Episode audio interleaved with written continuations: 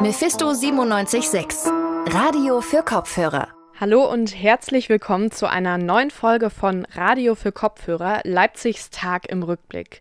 Ich bin Johanna Stolz und ich darf euch heute durch die Folge führen. Wir sprechen heute über ein neues Theaterstück, das am Mittwochabend in den Pittlerwerken in Leipzig Premiere gefeiert hat. Außerdem habe ich mit Thjorven Niemeyer von der Gruppe Queering Defaults gesprochen. Die organisieren am Wochenende nämlich verschiedene Workshops und auch eine Demonstration, alles zum Thema queere Perspektiven.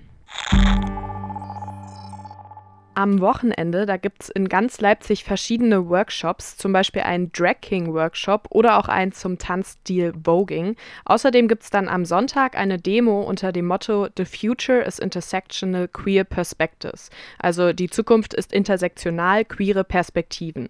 Und diese Perspektiven möchte die neue Gruppe Queering Defaults geben. Die Gruppe hat sich Ende Juni gegründet und möchte vor allem queerpolitische Arbeit leisten.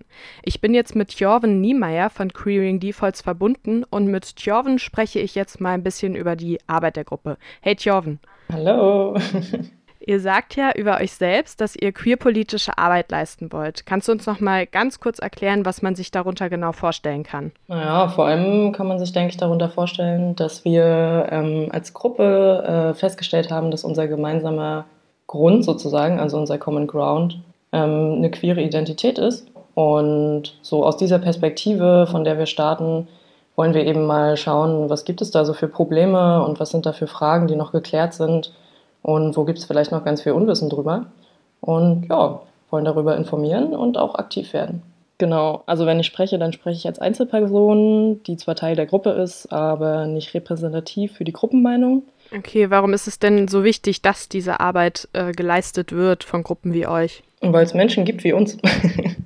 also ich glaube, es ist ganz, ganz viel da draußen, was noch nicht auf dem Schirm ist bei Menschen.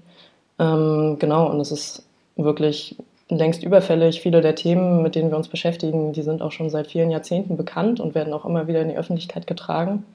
Äh, aber so richtig draus gefolgt ist noch nicht was. Und deswegen wird es jetzt quasi höchste Zeit, das nochmal anzugehen. Okay, als äh, eure Gruppe, also Queering Defaults, wollt ihr ja, sagt ihr über euch selbst, queere und eben auch intersektionale Perspektiven geben. Wie wollt ihr das erreichen? Also unsere Gruppe nennt sich selbst queer intersektional.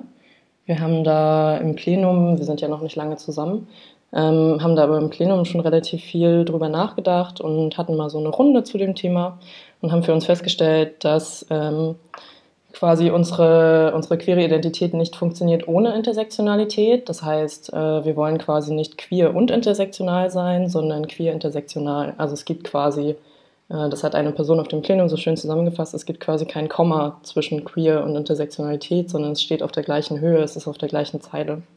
Genau. Das heißt, für uns äh, wird es da immer ein Zusammengeben, äh, Zusammendenken geben von dem Ganzen. Und dafür müssen wir halt vieles machen. Zum einen uns informieren, viel lernen, viel dazulernen.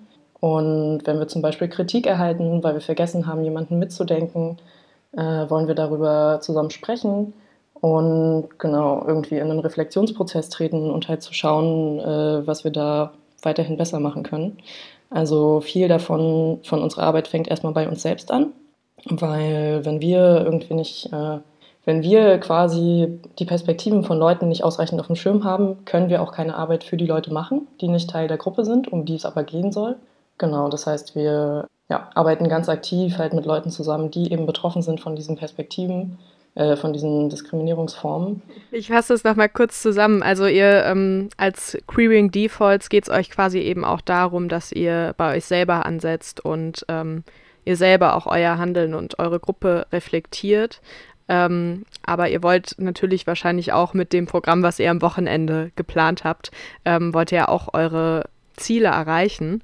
Ähm, da gibt es ja jetzt verschiedene Workshops und am Sonntag dann auch eine Demo. Kannst du mir noch mal kurz erzählen, was ihr da genau geplant habt? Ja, danke nochmal fürs Zusammenfassen. Also klar, das Programm, das wir auf die Beine stellen, das äh, fängt bei uns an ähm, und geht vor allem an die Community selber, aber halt auch an Interessierte. Also es gibt viele Workshops, die offen sind für zum Beispiel alle Leute und auch die sogenannten Allies. Ähm, genau, und geplant sind am Freitag und Samstag erstmal ziemlich viele Workshops an ziemlich vielen Orten. Ähm, da haben wir auf Instagram auch relativ viele Beschreibungen schon gepostet. Genau, und da gibt es zum Beispiel einen Drag King bzw. Queen Workshop. Es wird Vorträge geben über die äh, Erfahrungen von queeren Menschen in Sachsen bezüglich Gewalt. Generell haben wir ein ziemlich buntes Programm, das sich halt zusammensetzt. Zum einen daraus äh, über die ernsten Themen sprechen sozusagen. Also es gibt Vorträge, die sich zum Beispiel mit Antisemitismus in queeren Räumen beschäftigen oder mit Personen, die äh, im Gefängnissystem stecken und die häufig vergessen werden. Gleichzeitig wollen wir aber auch ein empowerndes und positives Moment quasi bei den Leuten, die teilnehmen, auswirken. Wir haben deswegen auch Workshops wie zum Beispiel Fat Acceptance oder den Workshop und Walking in Heels Workshop, wo auf verschiedene Art und Weisen quasi äh, ja, Fähigkeiten und Wünsche gestärkt werden können und auf jeden Fall auch Spaß bei der ganzen Sache dabei ist. Also weil wir wollen nicht nur eine dunkle schwarze Wolke ins äh, Bild zeichnen quasi. Genau, und dann äh, haben wir auf jeden Fall auch noch eine Panel-Diskussion, die wirklich vor allem das sein soll, eine Diskussion darüber, wie wir eben queere Räume intersektional bzw. inklusiv gestalten können. Ähm, und da haben wir viele verschiedene Perspektiven auf dem Podium sitzen und wollen aber auch ganz explizit das Publikum, was dort sein wird, mit einbeziehen, weil das eben eine unfassbar große Frage ist, auf die nicht wir alleine die Antwort wissen können. Ähm, genau, und damit dann quasi mit allen zusammen mal brainstormen sozusagen. Und am Sonntag gibt es dann eine große Demo, auch mit sehr vielen sehr schönen Redebeiträgen.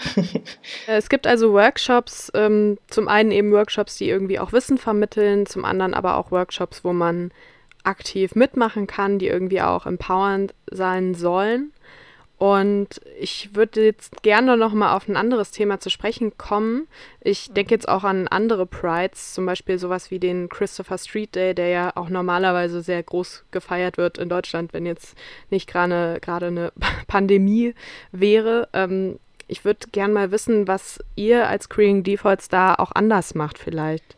Also für uns ist ein ganz zentraler Punkt, dass ähm, der Pride wieder politischer werden soll. Ähm, genau, also wir haben einfach festgestellt, dass in der quasi in der Beschäftigung mit den Prides und an den Prides, denen wir teilgenommen haben, ähm, dass es wenig um irgendwie Inhalte ging in letzter Zeit. Und was wir auf den Tisch setzen möchten, sind halt Sachen, die so ein bisschen überfällig sind. Also zum Beispiel, wie können wir Pride eigentlich ähm, wieder für alle zugänglich machen, die auch Teil des Ganzen sein sollten? Und ähm, wie schaffen wir quasi so eine Mischung aus äh, ja, Selbstempowerment und aber halt der Politik des Ganzen. Wir wollen zum Beispiel nicht mit irgendwie großen Konzernen oder Firmen zusammenarbeiten, die sich nur die Regenbogenfahne oder die Pride Flag quasi nehmen, um sich damit zu äh, schmücken und progressiv zu werden, sondern wir möchten halt wieder eine äh, Diskussion in die Öffentlichkeit tragen über die Sachen, die halt noch nicht erledigt sind. Also zum Beispiel Operationen an Interkids, ohne halt da irgendwie mal die Kinder selber gefragt zu haben, was die eigentlich wollen. Oder dass zum Beispiel auf Pride äh, sehr viel äh, auch Alkohol getrunken wird oder irgendwie nicht Rücksicht genommen wird auf die Leute, die teilnehmen an der Demo. Also ja, da gibt es sehr viele Dinge, die noch nicht so laufen, wie sie sollten. Ach so, ja, einer der wichtigen Punkte für uns ist auch, äh, Widersprüche und widerständige Positionen äh, zusammenzuführen.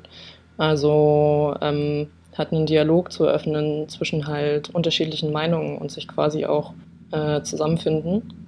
Ja, wir wollen den Pride, wie gesagt, auch intersektional gestalten. Das heißt, wir wollen nicht irgendwie die weißen Männer, weißen Cis-Männer vorne in der ersten Reihe tanzen haben, die glücklich sind, dass sie jetzt so die, die ähm, quasi die Möglichkeit zu heiraten.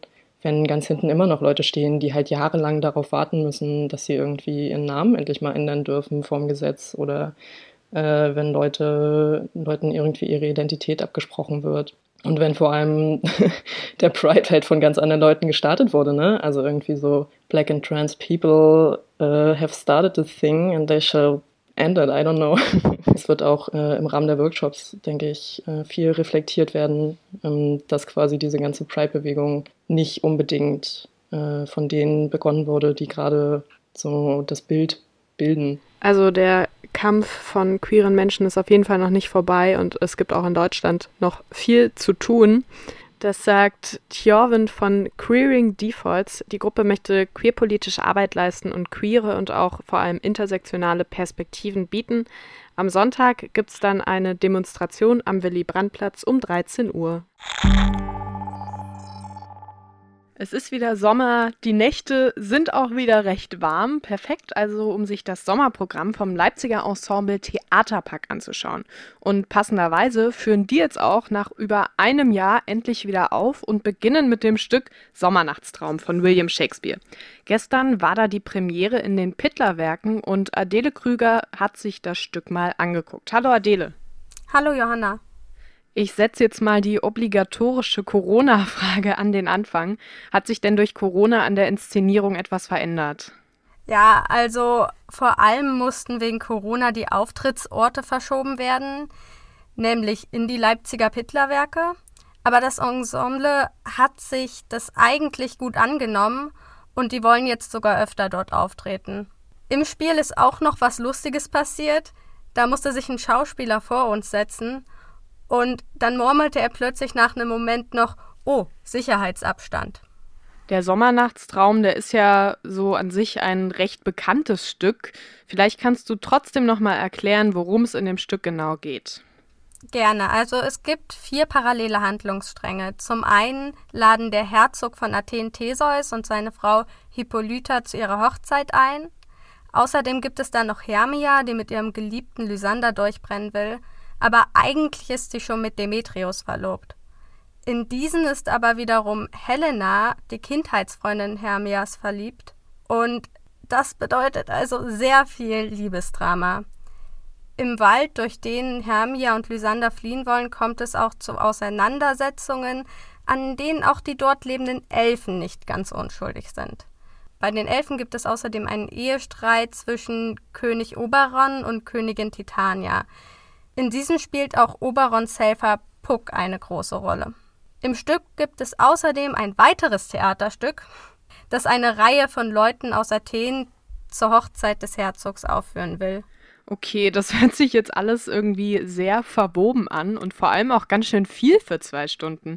Wie wurde die Story denn in der Inszenierung dann letztendlich umgesetzt? Also die Elfen waren fast durchgängig auf der Bühne und haben dadurch das Bühnenbild belebt und die restlichen Rollen wurden dann in einer Mehrfachbesetzung von fünf SchauspielerInnen gespielt. Ich fand es sehr faszinierend, vor allem auch den schnellen Kostümwechsel und die unterschiedlichen Charaktere. Teilweise wurde moderne Sprache verwendet und dann war es doch wieder sehr nah am Original. Komm, Gemahl, und sage du entgehen mir, wie ging es zu, dass man diese Nacht im Schlaf bei Sterblichen mich traf? Kennst der Puck? Das Stück wurde also über die Sprache zugänglicher gestaltet und damit auch individuell an das Schauspielensemble angepasst. Was ist dir denn am meisten aufgefallen? Also es gab sehr viel Witz und auch sexuelle Anspielungen. Die haben das Hauptmotiv der Liebe auch sehr gut unterstützt und ich musste sehr viel lachen. Puck, der Gehilfe des Elfenkönigs, hat kaum gesprochen. Das war auffällig, denn im Original spricht er und antwortet Oberon dem Elfenkönig auch. Aber gerade das hat ihn als Schelm zum Leben erweckt, weil es musste mit Mimik und Gestik dieses Charakters gespielt werden und die Umsetzung von Linda Lüttgemüller in dieser Rolle haben für mich das Gesamtbild einfach abgerundet. Es wurde dann doch ein bisschen was geändert, aber anscheinend auch zum Vorteil der Umsetzung. Hattest du eine bestimmte Lieblingsszene, die dir so im Kopf geblieben ist? Ich fand sehr viele Szenen unglaublich lustig, aber vor allem blieb mir die Szene im Kopf, bei der Zettel der Weber erfuhr, dass er Pyramus spielt. Und was ist Pyramus? Ein Liebhaber oder ein Tyrann? Der ist ein Liebhaber. Der ist ein, der ist ein Liebhaber. Ist ein ganz toller Liebhaber, der sich selbst sehr elegant aus Liebe lieber umbringt. So lieb ist der. Das wird Tränen kosten, wenn ich spiele. Mhm. Ich will Stürme erregen. So, so. Und ausgesprochen jämmerlich sein. Hm. Aber genug von mir, nennt auch die übrigen. Ja, also da haben wir noch Flauten. Eigentlich habe ich doch viel mehr das Genie zu einem Tyrannen. Das war sehr am Anfang des Stücks und erst da habe ich einen Eindruck davon bekommen, was für eine Kunst es ist, mehrere Rollen spielen zu können. Aber allgemein war das Stück sehr lustig und auch das Übertriebene der Akteure innerhalb des Theaterstücks für die Hochzeit fand ich sehr humorvoll.